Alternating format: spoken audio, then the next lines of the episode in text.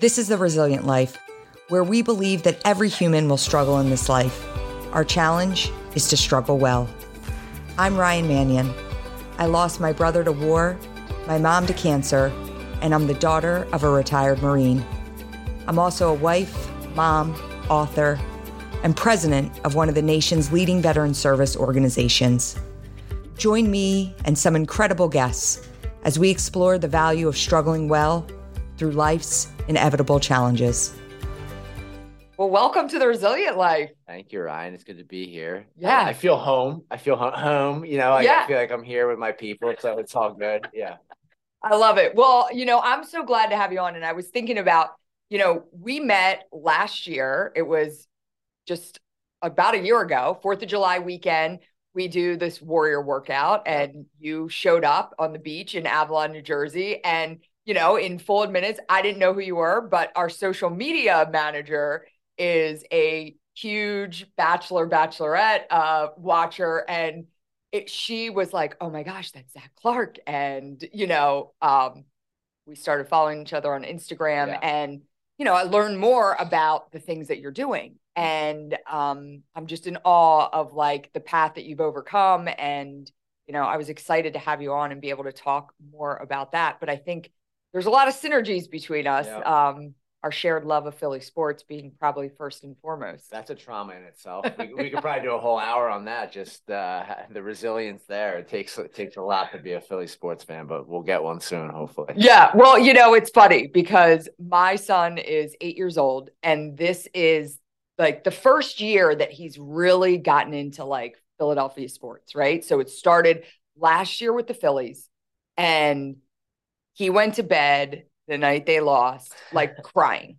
And I was like, oh, poor Me little too. guy. Yeah. And, you know, I was like, poor little guy. Like, there he goes. He's off to bed.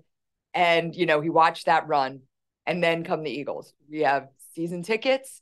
And who would have thought? Right? And so I was there with him, standing next to him at the NFC championship game. And it was like the coolest moment to watch this little eight year old boy, like, just see that. And I mean, my husband went to the Super Bowl last time they played, and he was like, the NFC championship game is by far even greater, you Right. know? And so, but then Super Bowl night comes, we're standing right down here, we're in the family room, we've got, you know, 50 people in the house, and off he went to bed crying himself to sleep. Right, and right. then uh he didn't take it as hard with the Sixers. I think he kind of, you know, we all knew. Yeah. we all know. We're being we're being honest here. I, don't, I don't know that. You know, we'll see.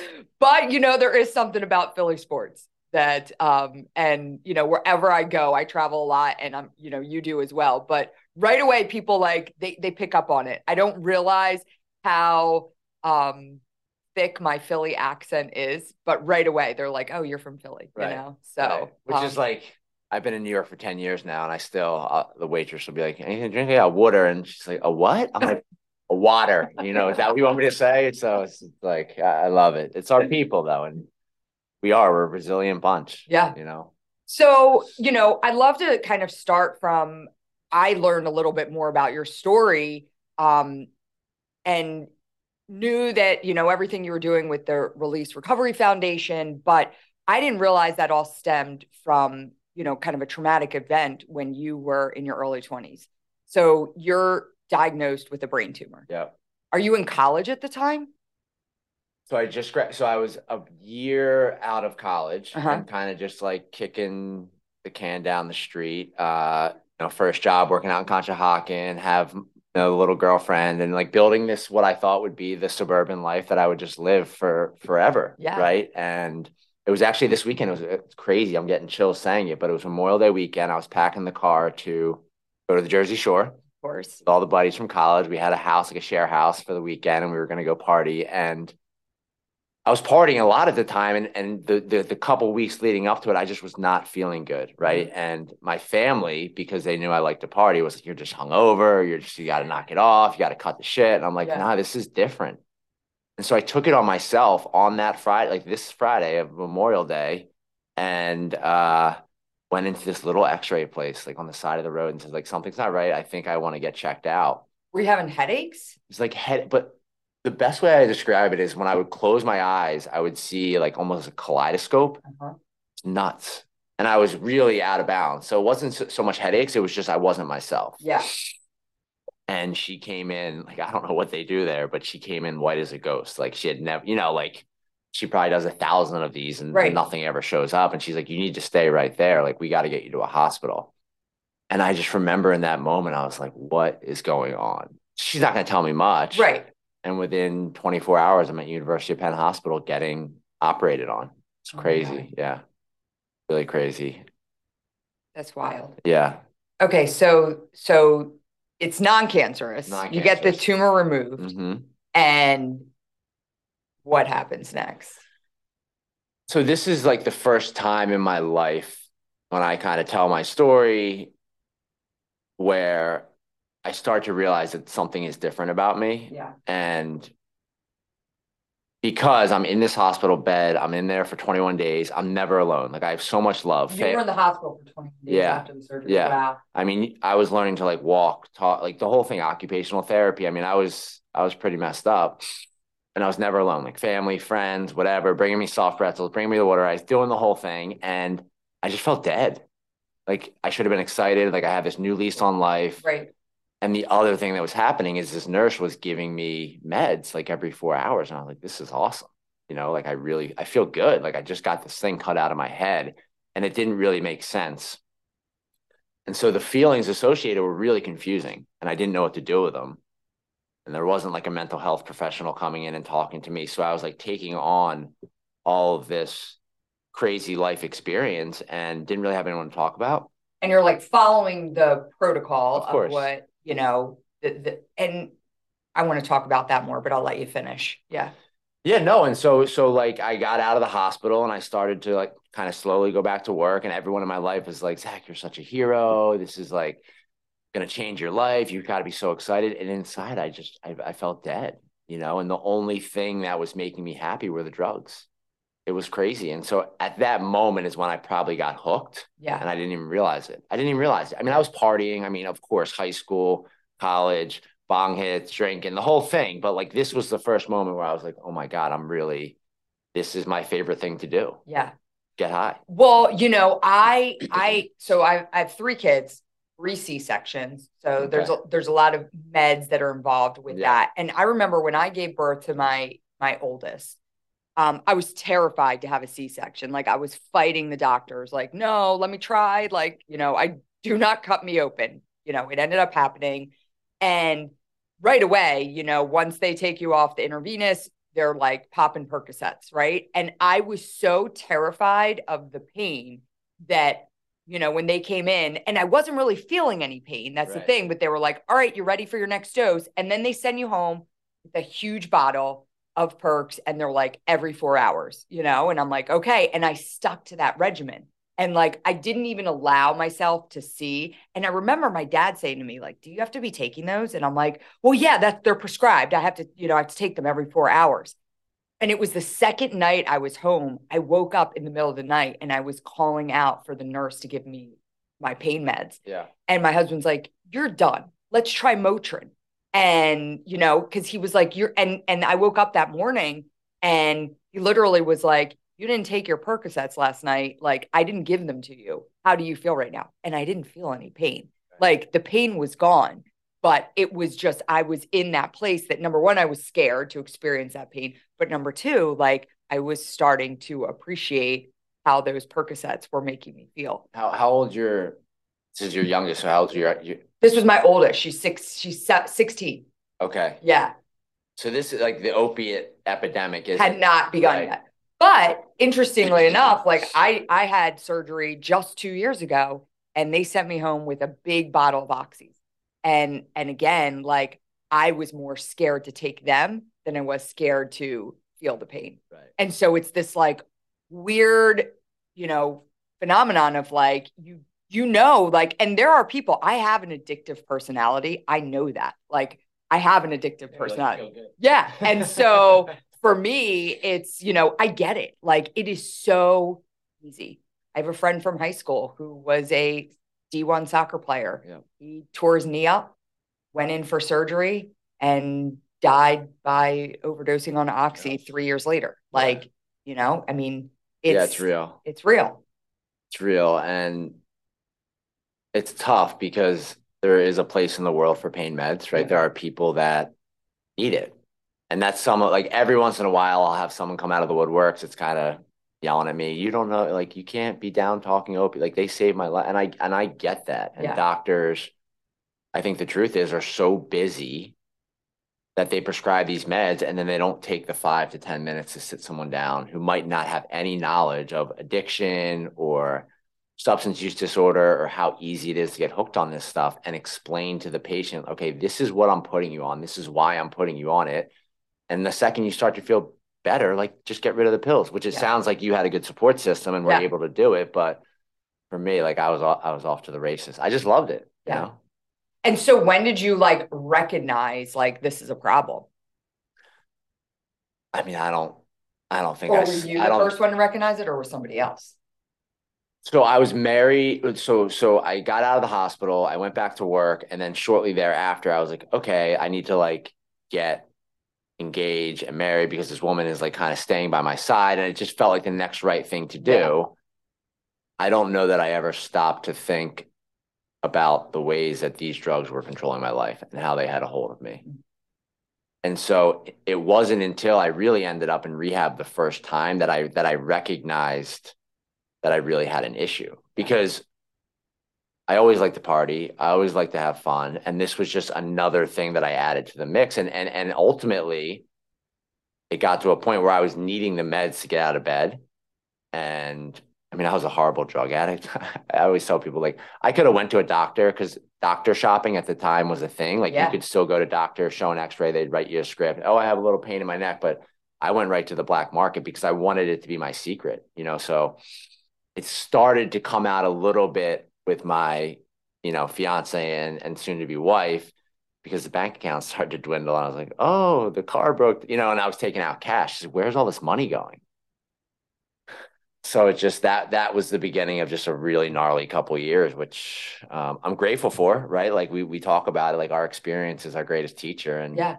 um, Now, were you still, you know, I think one of the other misconceptions about people that, you know, have substance abuse problems is like if they're still functioning, uh, right? And highest level. right. And so, you know, you, you hear these stories of like, uh, you know, functioning alcoholics, right? Like you don't know that they're drinking a fifth of vodka to get through the day, but they're they're getting through the day and you know, if you look from the outside, they look like they're thriving. They're they're accomplished, they're you know, getting their shit done and and all of that. And so that can I think be a big mask for people because when you think of the the drug addict, right?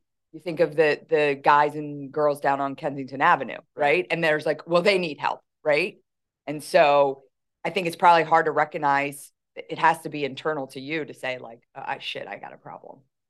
I will say the world in my eyes is starting to catch up.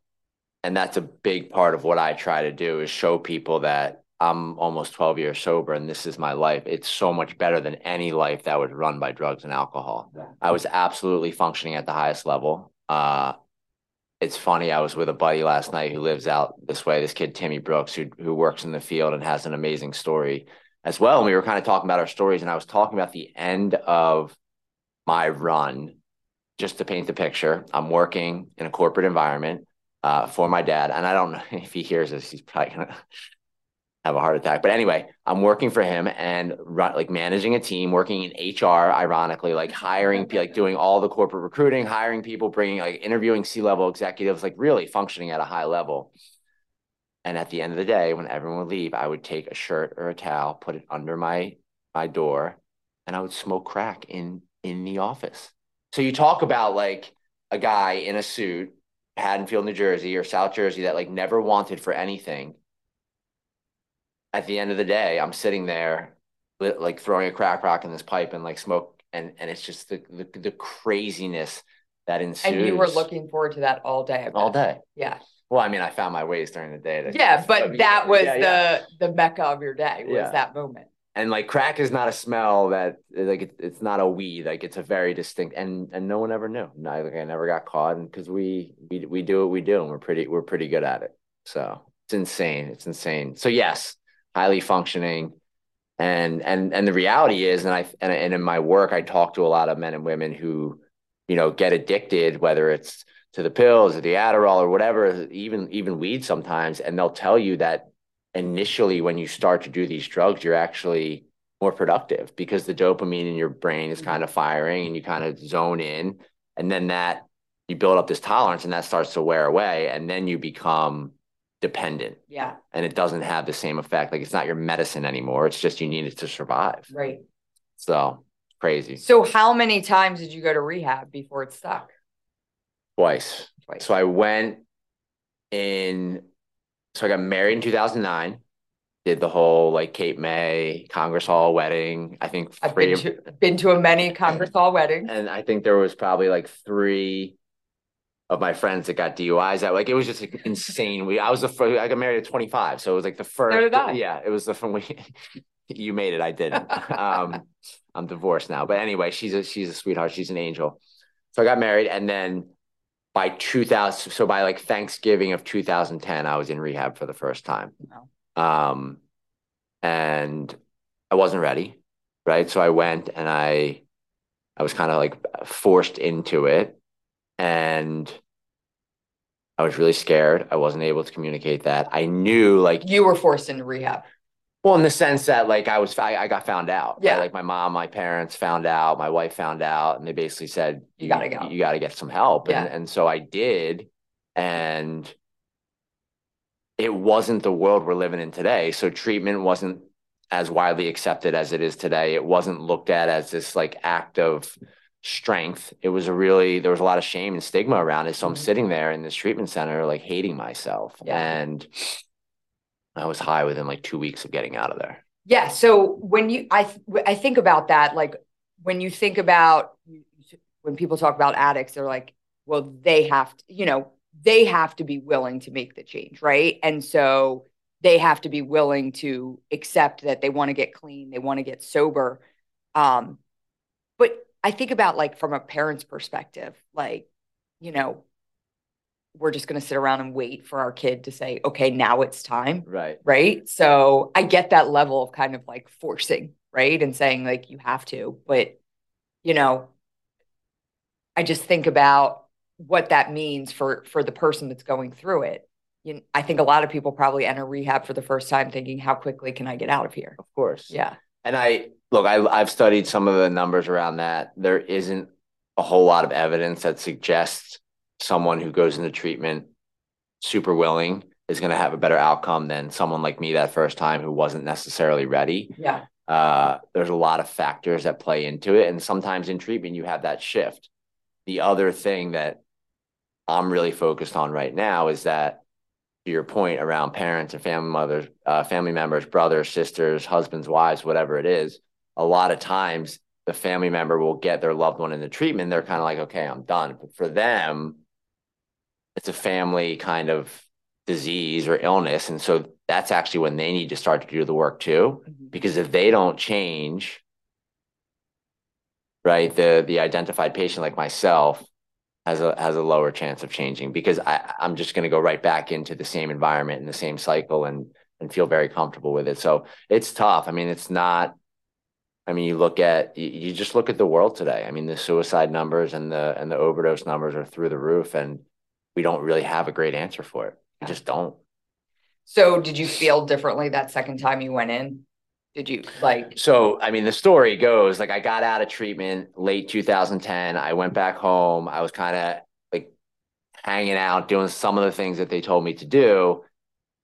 And I woke up on a Wednesday morning or whatever it was and had this thought like maybe it'd be a good idea to go have a cocktail. Mm-hmm just out of nowhere. This like thought came into my head. And so I did that. I went to the liquor store, I drank a flask of vodka, and within a half hour, and I had never done heroin at the time, within a half hour, I'm driving into Camden because I like had done some research and like figured some stuff out and buying heroin for the first time. And so I bought the drugs, didn't do them, went home that night was waiting for my wife to go to bed. And this is kind of like one of my God moments. I I let her go to bed, kissed her goodnight, like said, okay, I'll see you in the morning. Went and got the drugs out of the car and she heard the car beeper. She heard the teet teet. I was in the living room, like I don't know what I was thinking, with a line of heroin on the table. And she can't comes down. She's like, What are you doing?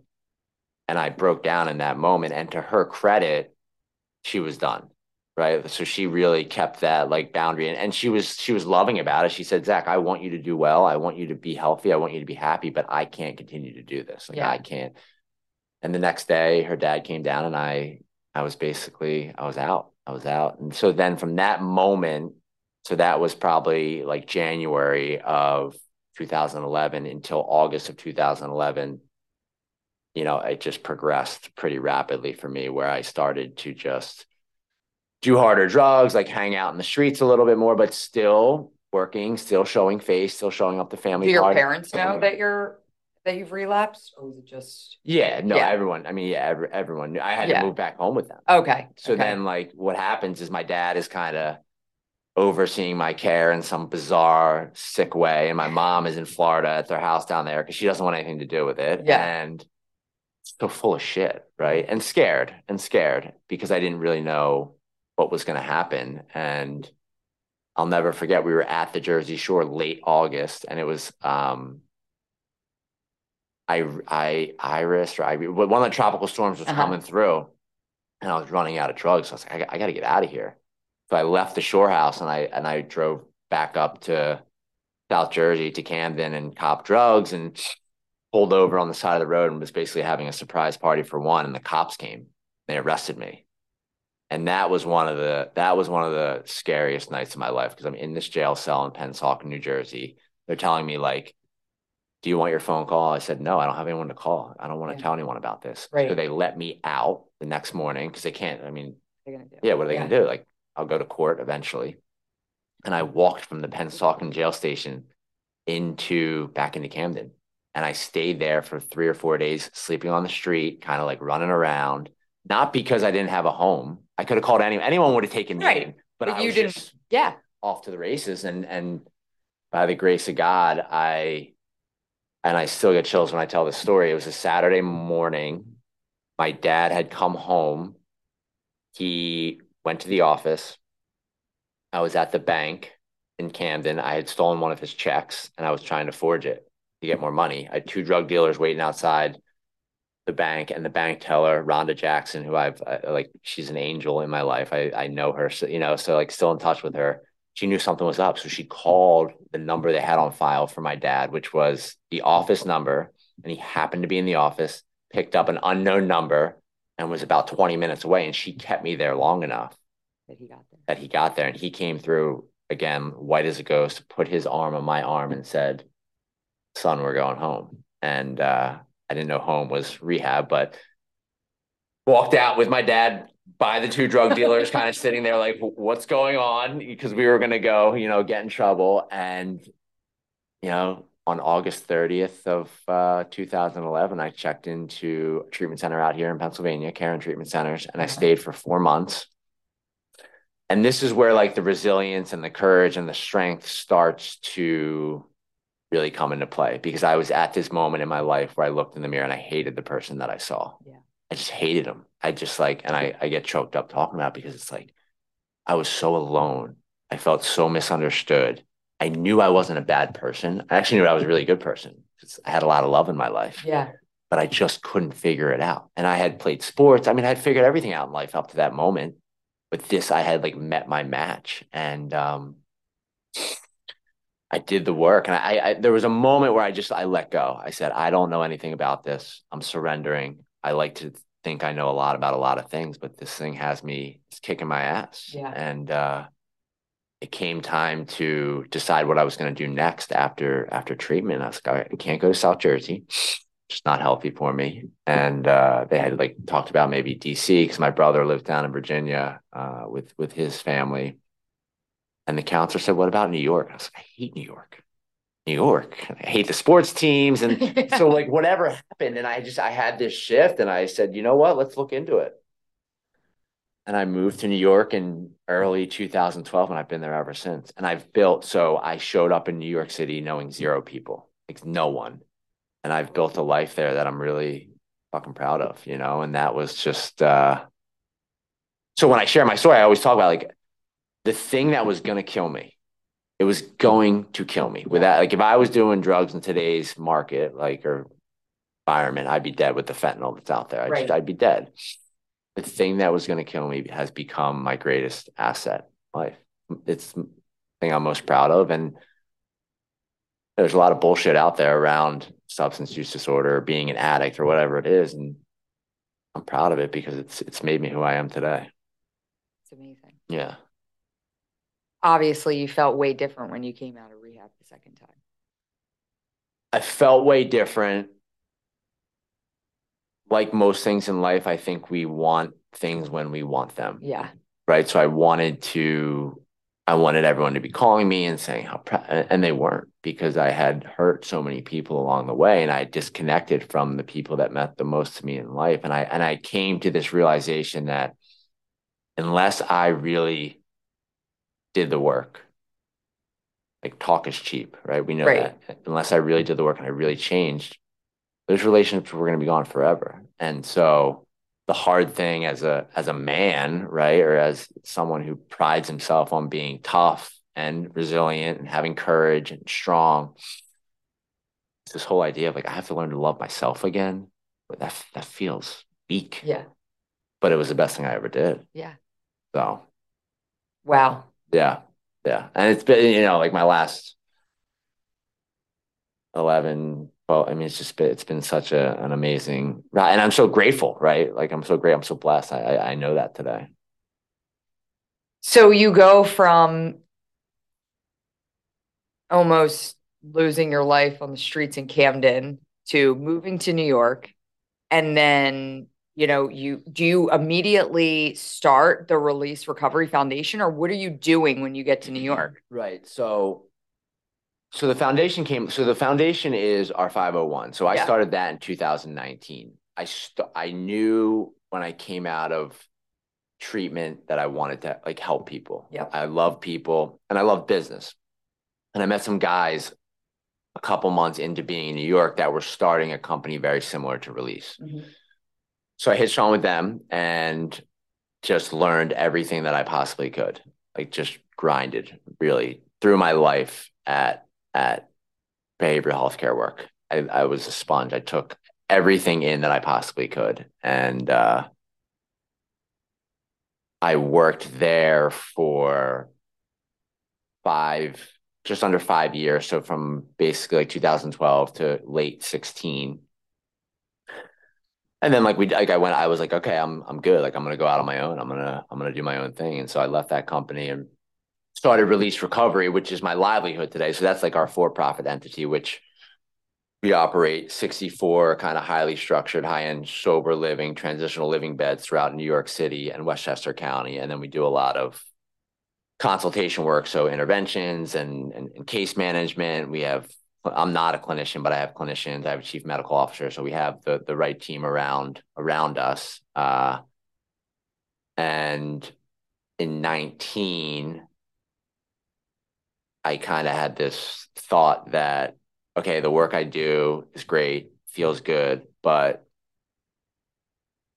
I'm helping people that can afford these services, which didn't feel great. I mean, everyone needs a place, right? Right. This thing doesn't discriminate, but that's when I said, okay, we need to cast a wider net. So that's when we started the foundation and started to raise money to scholarship people, not for our programs, but for uh, behavioral healthcare services that couldn't afford it, right? Yeah. So mental health and and substance use disorder, and it's been a crazy ride. Well, I think what you also do is bring through your foundation, you bring a lot of awareness, right? to try. Yeah. So I think that in itself is is a big deal. When you think about so you're 12 years sober, is that August, hopefully, yeah, I'll get there. Yeah. I'll get there. But You'll yeah, get there. yeah, yeah. but do you think about it every day? So that's the thing that's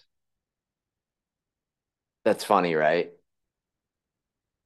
I don't know how much weight my story carries. I don't know I'm very loose with my story. So even if I'm on a date with a girl, you know, and she's like, my, my whole life is this shit. So what am I gonna do? Like beat around the bush? I'm like, Right. no, I'm in kind of fucking I don't drink, you Yeah. know, but we're gonna have fun. Yeah. I'm gonna show you that guys like me are actually better because like we know what we did last night. We're gonna show up, we're gonna be on time, like we're gonna do the things that I, I hope a partner like craves and desires in this existence. And and so I don't like I don't. It's not this daily struggle. It's not this Okay. thing where I wake up or I'm I can't go to this bar. I can't. And that's a huge thing for me in the work I do is teaching people in early recovery that this life is is not a punishment. It Yeah. is actually a gift if you if you commit to it. Right. It's like anything else in life.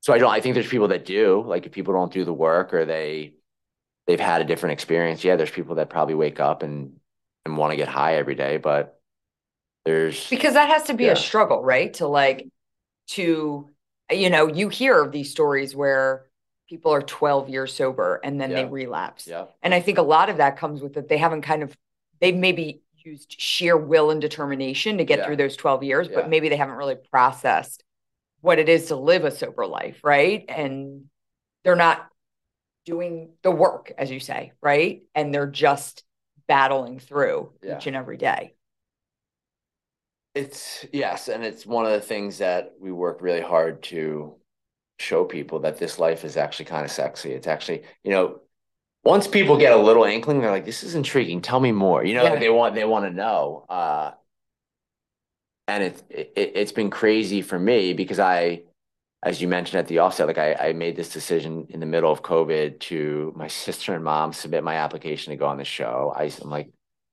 I thought, I'm gonna do it. Like, I mean, whatever. When the like the world's shut down, why Yeah. not? Right. So I so I do it, knowing nothing about what I'm going getting into, and show aside, I come out of that, and all of a sudden, people kind of know who I am to to a certain degree. If you watch the show or or whatever, social media. And what the world has told me as a result of that experience is I'm exactly where I'm supposed to be, doing exactly what I'm supposed to be doing. yeah I was uh I mean this is the heaviest last Saturday I was volunteering at the Brooklyn Half Marathon. I'm like gonna cry telling the story and our team's out there were like serving Gatorade to people at mile eight, so like a ha- about the halfway mark, and, and people were coming and people are asking for pictures with me. You know, they're noticing, oh, oh, hi, and and and there's this guy that comes along, and I hand him a cup of Gatorade, and takes about five steps and he turns back around to me and he looks at me, he goes, I'm sober because of you. I said, What? What are you talking about?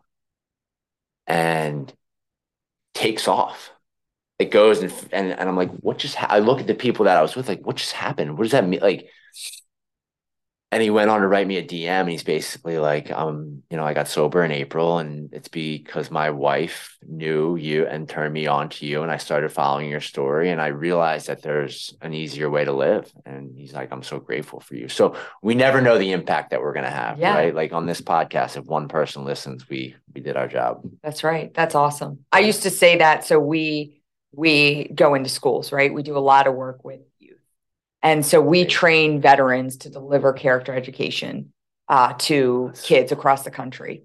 But it started by me. I went into Travis's high school. They asked me to come, Where and did Travis? he went to LaSalle. Okay. So he went to LaSalle High School, right in Wyndmoor. Yep. And after he died, it was 2009. They were like, "Hey, will you come talk to?" Oh, the the kids at Sal and share Travis's story.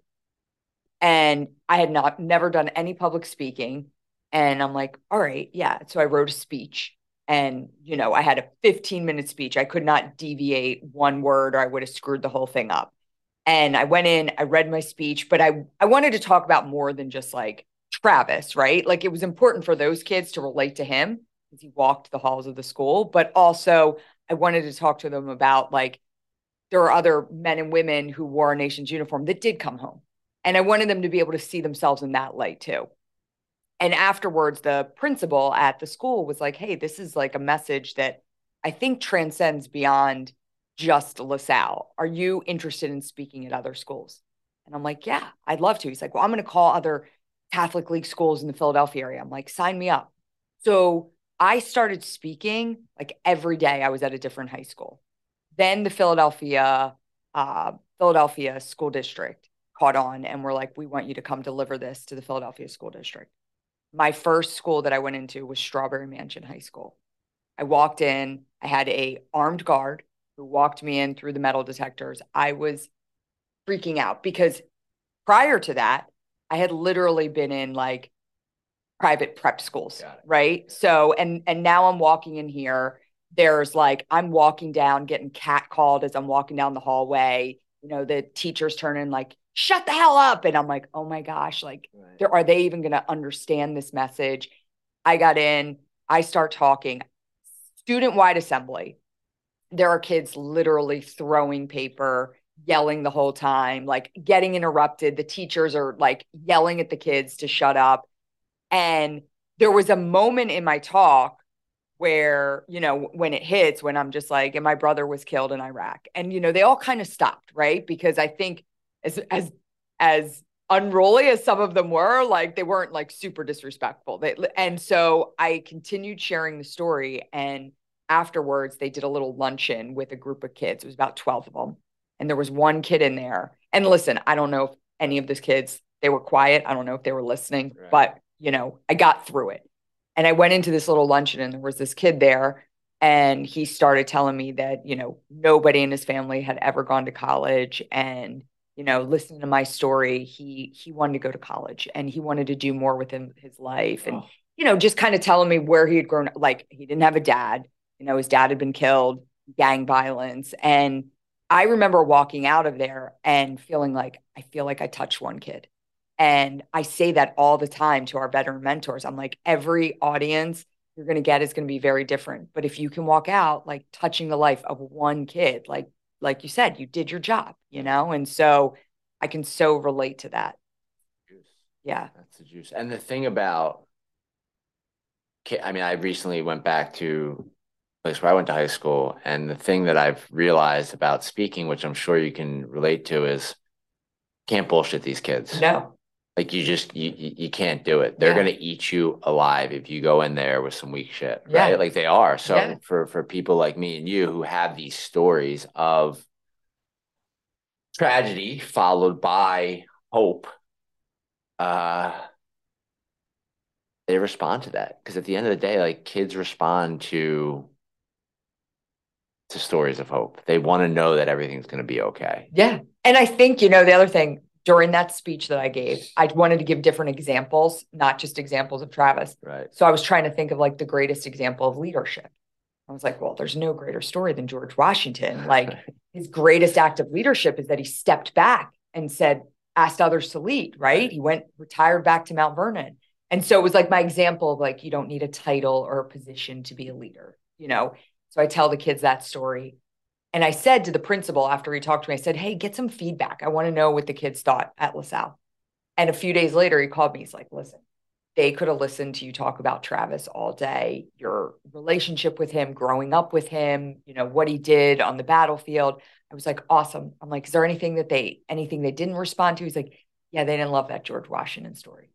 And, you know, it was like that realization for me that they want the Zacs in the room yeah. sharing their story. Like they can see themselves in your shoes. And so that was kind of the impetus for us to say, like, hey, I don't have to do this alone. I don't have to go out and share my brother's story. We've got thousands of men and women who have worn our nation's uniform that can come back and share their stories. And so that's what they do today. And that's a big part that we push out through our community is share your story because your story is so incredibly valuable. And are most of these veterans that you're working open to doing that, or is that something that you have to? Yeah, no. I mean, there are veterans that come into our organization, and that's not that's not what hits them. And right. you know, they want to run a marathon with us, or they want to, um, you know, do service projects with us, or go through leadership courses, and you know. But we try to get them to that place because we know how incredibly valuable that is for their own mental health. Right. And, you know, when you look at today, you look at the suicide epidemic that's happening. I mean, the Surgeon General, just two weeks ago, called loneliness an epidemic. Yeah. Like loneliness is now an epidemic in our country, disconnectedness. And so that is very true for the military community. When they take off the uniform, they go back and try to come into civilian communities, they feel very disconnected. You know, imagine going through that. And, and I'm sure you probably felt some of that when you're coming out of rehab, a little bit I of like, today. yeah, like nobody knows what I what I went through, right? Like what I dealt with. You know, I mean, I'm sitting here with you. I can't imagine you like spending three days on the streets in Camden, Right. you know? And so like it's it's that realization that they kind of sometimes can that's where they they start to get lonely, they start to close in, they start to no longer feel a sense of purpose. And we work every single day to give them back that sense of purpose that they felt while serving in the military. Yeah. And you know, the biggest thing that if you ask men and women who serve like what they miss, it's they miss being a part of something bigger than themselves. So, you know, we want to give that back to them. What better way to do that than to mentor our next generation, you know, and teach them that they can kind of overcome obstacles in their life. So crazy. And and I I agree. I relate.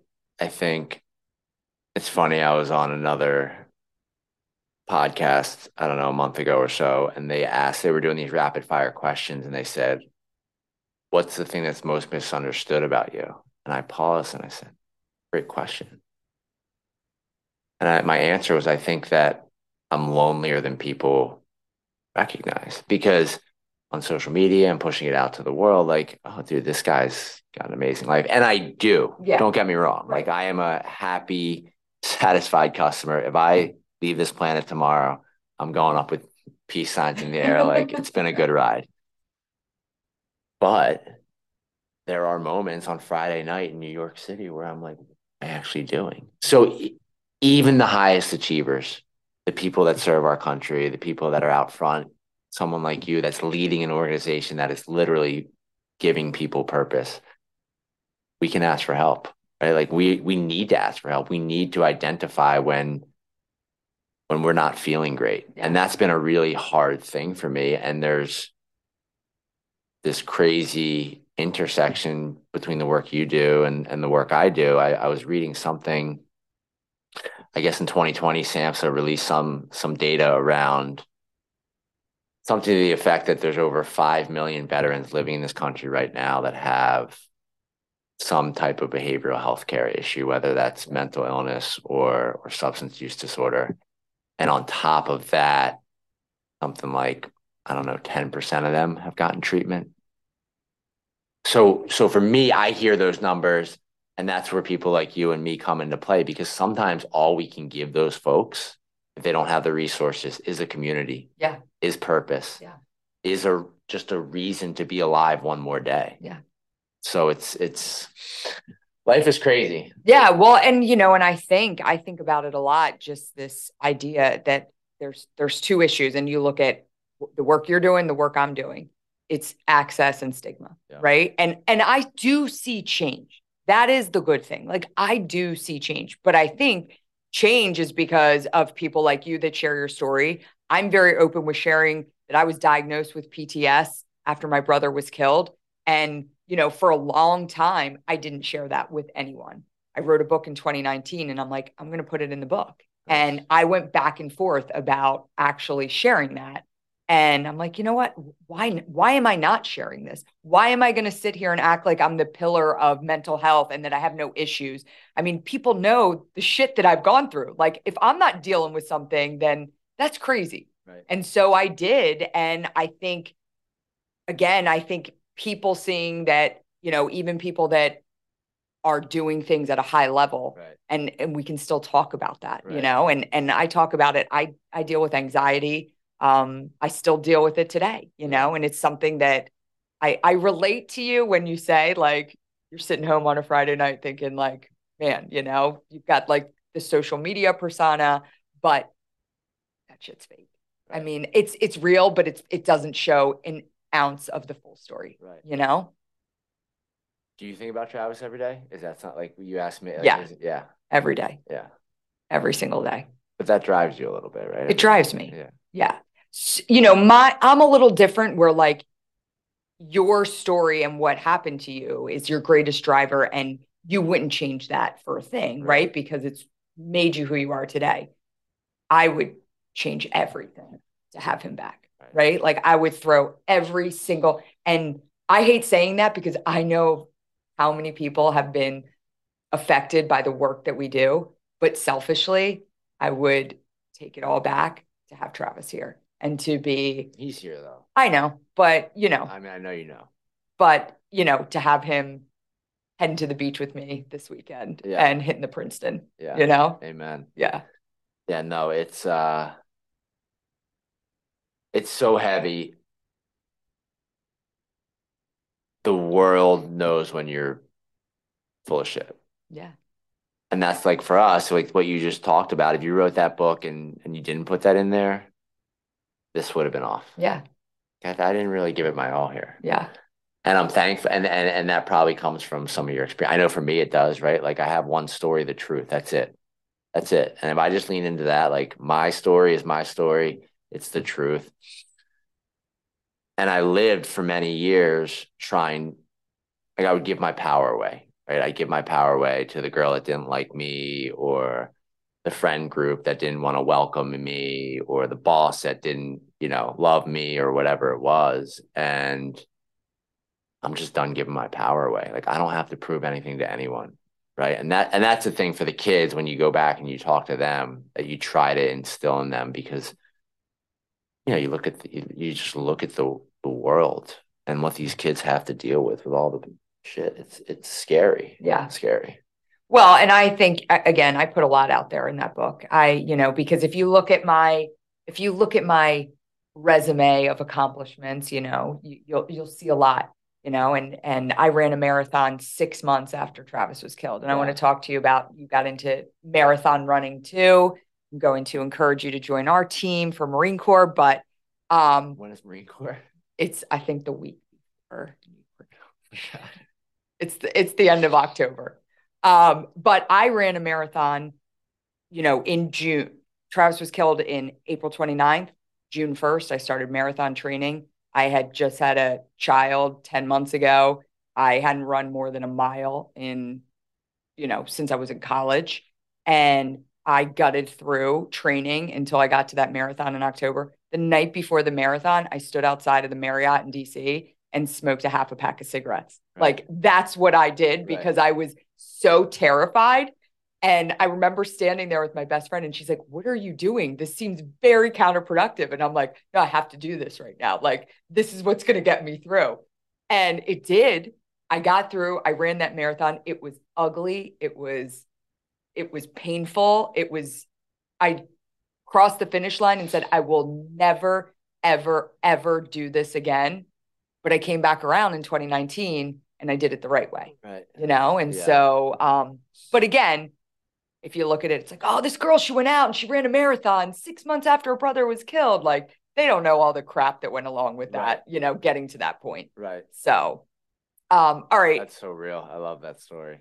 I got to switch subjects because, you know, people would kill me if we didn't get in a little bit of the bachelorette and that experience. So, um, so your sister and your mom yeah. sign you up or put your tape in for audition. Yeah. I, I, I don't talk about it a lot. I mean, I guess so. So what happened was I had seen the show literally like once uh-huh. with my ex-wife. I remember actually being dope sick, like lying on the floor of our bedroom watching this horrible television show. I'm just like, what is, what am I watching? You know, like because I'm 20, whatever. You're, mean, this is all very confusing to me. Uh, and I think it was like the first season ever. And so, you know, I had known that my my mom and sister. It's like the way that I go to Eagles games and yeah, like they watch reality television. Yeah. So. And so I'm 36 years old, living in New York. I'm single, and I think they're like behind the scenes plotting this whatever. And so, yeah, it was the middle of COVID, and uh, I got a call from LA, and I just kind of went. I just kind of went with it. You know, I kept an open mind, like like I try to do with anything in my life. Right. I think so many humans are programmed to like contempt prior to investigation, right? To making decisions before even doing the due diligence. Yeah. And so I'm going to talk to these people. They seem like good people. They started to explain it to me, and I said, I think I can do this. I think I can step away from the business for a couple months. I think that, you know, I think we can we can let this ride. So they basically like let me know that I was gonna gonna go on, and I and I and I look back at that experience, and there's a lot that I'm proud of myself around that experience for. But the thing that it showed me is that like I'm I'm okay just the way I am. Yeah. You know, like I'm okay just the way I am. And and if I am just true to who Zac Clark is, nine times out of ten, I'm gonna have gonna have a good experience. So were you scared about going in into that kind of public forum and and I mean you obviously had to approach it saying I'm going in saying this is my story right? You weren't going to try to hide that or no, anything. no. I I knew. I and I'm like, sure that's maybe how they did they did they put your application in as such as like I'm sure. I mean Yeah. I, I, I never saw what they wrote I'm sure. I I- I think the the lady that called me read like a little piece of it and I was like oh my god.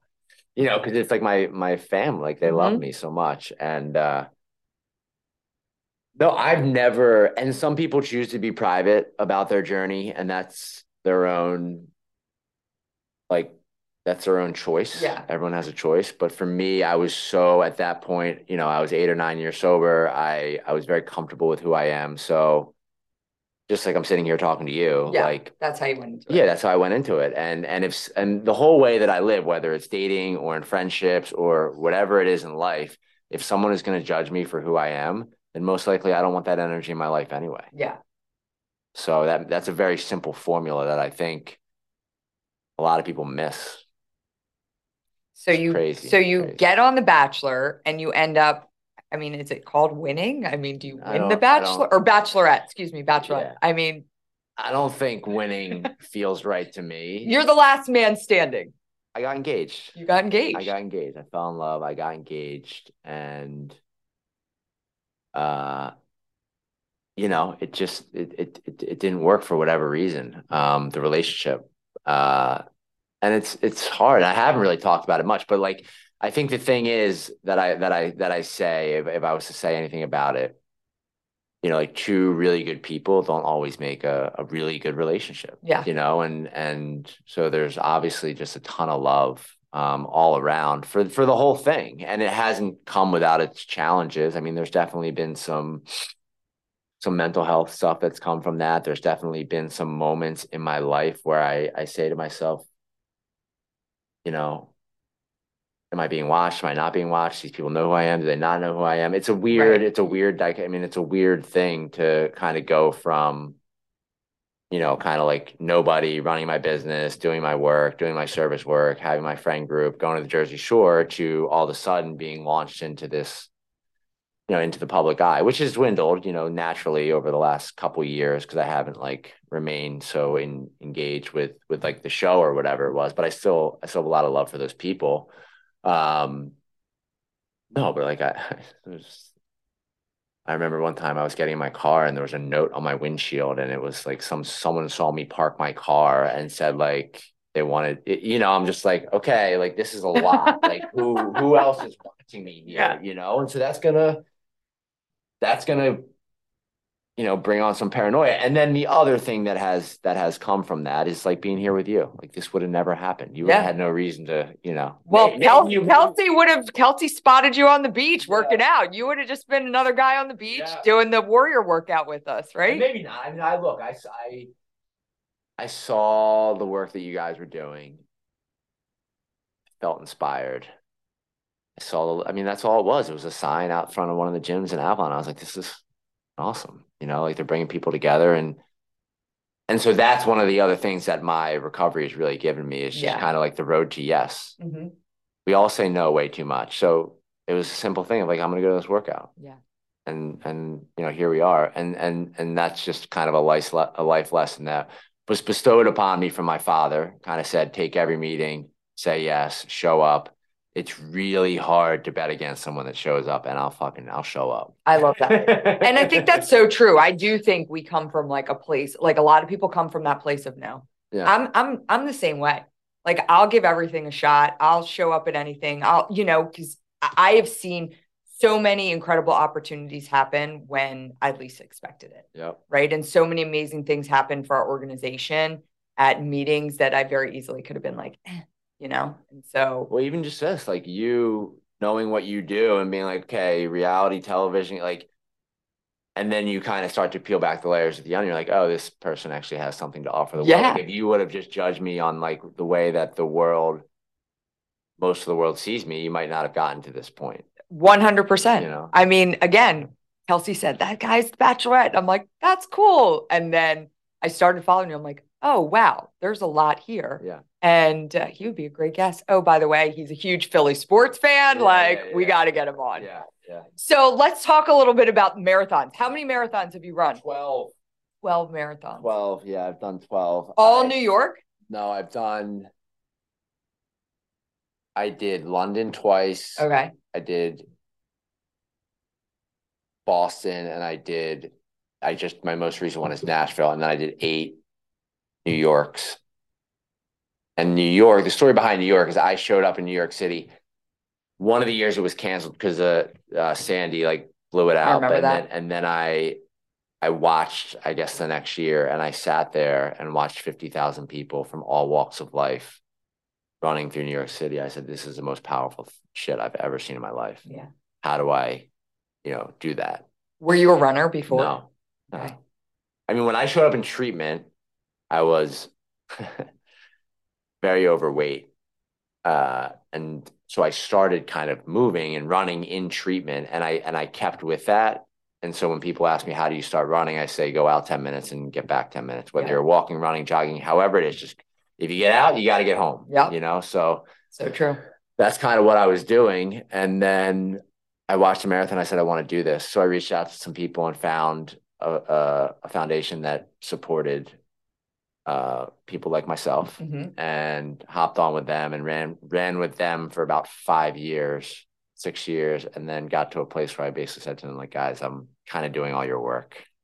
Let's work something out here. Yeah. And so I was able to acquire that nonprofit and uh, which is now the Release Recovery Foundation. And we have hundred bibs for this year's New York City Marathon. Oh, so it's that's just like it's Yeah. it's and and running has has saved my life, like legitimately. Um and that's just another thing. Like I hated running. I was the guy that said, I hate running, I can't run, I can't run, you know, and, and Everybody says they can't run. right, bullshit. Well, it's funny because I talk a lot about, and another thing I shared very open. So, my dad's a retired Marine Corps colonel. Okay. And everything you think about a Marine Corps colonel, my dad was growing up. Okay. He's gotten a lot softer uh, now, but, you know, I grew up with a Marine Corps father. And so, you know, when we would talk about like ailments of the mind, like anything that you were dealing with in your head could be dealt with, dealt with by going for a run.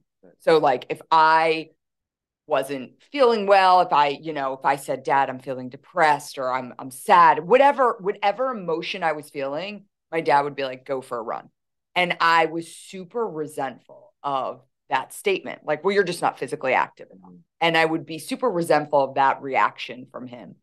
And it was really after Travis died that there were so many of us that were just like, we're going to start training for this marathon that all of a sudden it like clicked for me and I understood like what he meant. Now, there's more to me- mental, you know, mental illness than physical activity, but I also started to realize what a huge role plays in your mental health. Well, it's our society, and I'll talk to anyone about this, is over medicated. Right. Right. So it's you go into a therapy appointment or you go meet with someone or you're working with a coach of some sort, and there's the option of, hey, commit to like a physical fitness Right. program. That's nowhere.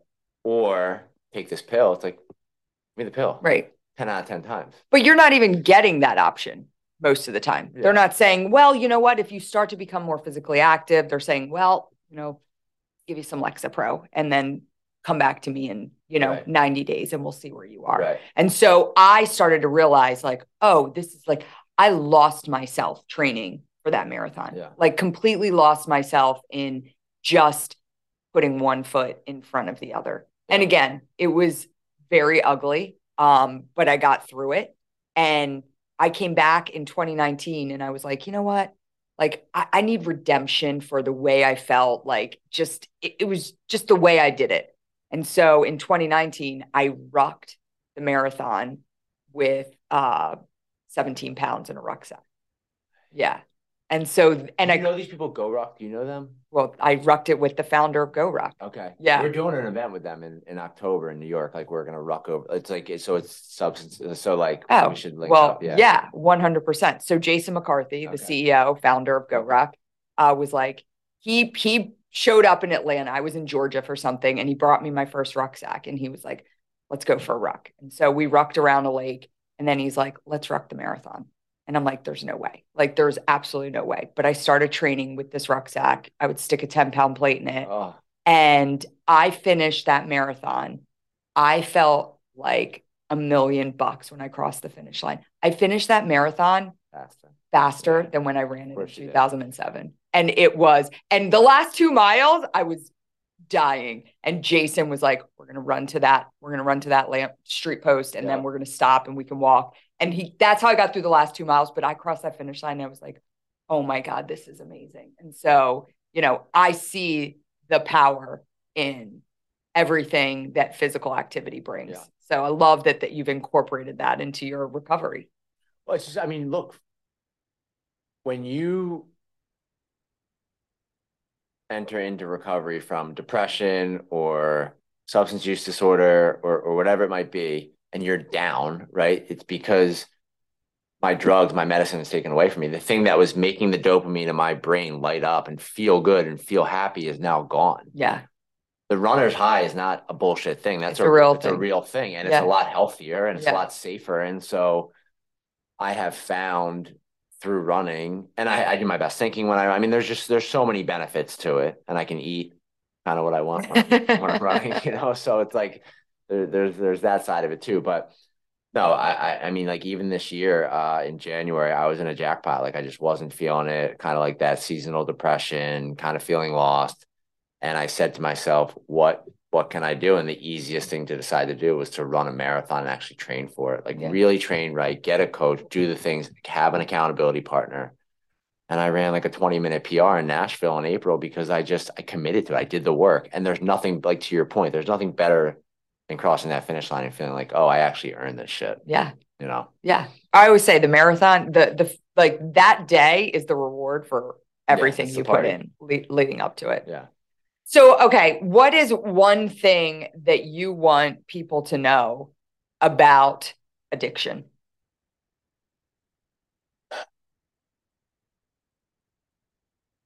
So I'm going to answer in two parts. Okay. I want I want the people that are struggling know that recovery is possible.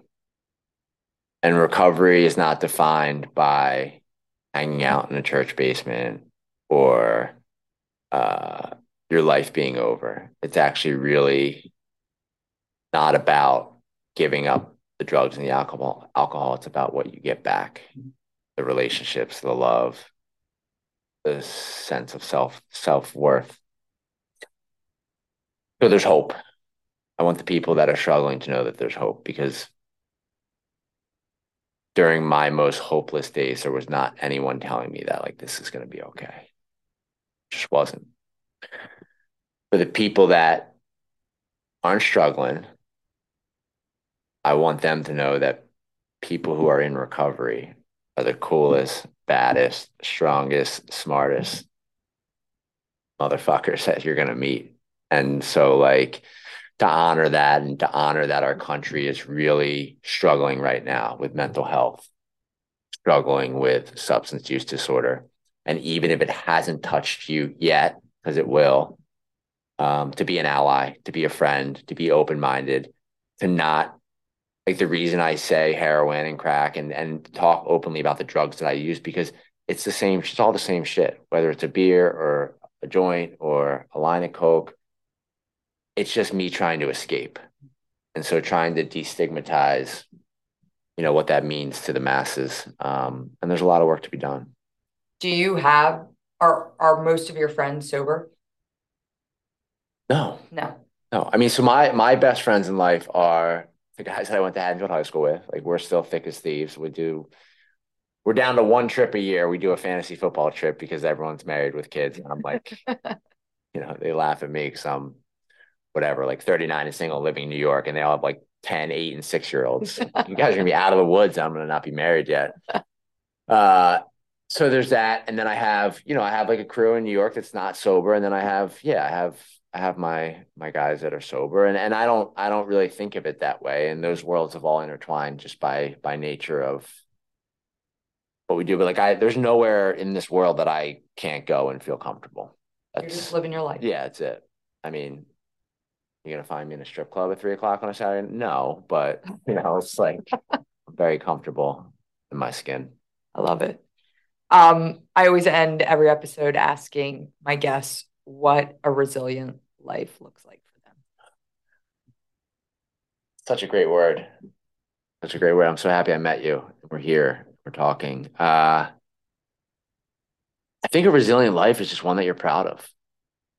You know, that's what it means to me. Like I'm, I'm, I'm, I'm proud of myself. I'm proud of the life I've built. And one of the things that I've really leaned into at some point was just this idea of keep going. And I didn't even realize that I would end end like early in sobriety or when I started to do this work. That would end a lot of phone calls and conversations. Hey, dude, keep going. You know, just to keep going. And at the end of the day, it's really simple. It's hard, but it's really simple. If we, for me, I'll, I'll keep it on me. Like if I just keep going, chances are I'm going to get to a place where I'm proud of the life that I that I get to live and you know it's conversations like this that that help me keep going because I know this is going to change the world just a little bit. I love it. Yeah. Keep going. What about you? What is it? Has anyone asked you? Oh my God. Well, I, I, I wrote a whole book on it. Okay. Well, I'll read the book. Don't answer. I'll read the book. I'll have homework. There you go.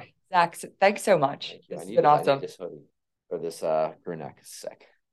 Thank you. We got some gear for you. Thank you. Thanks.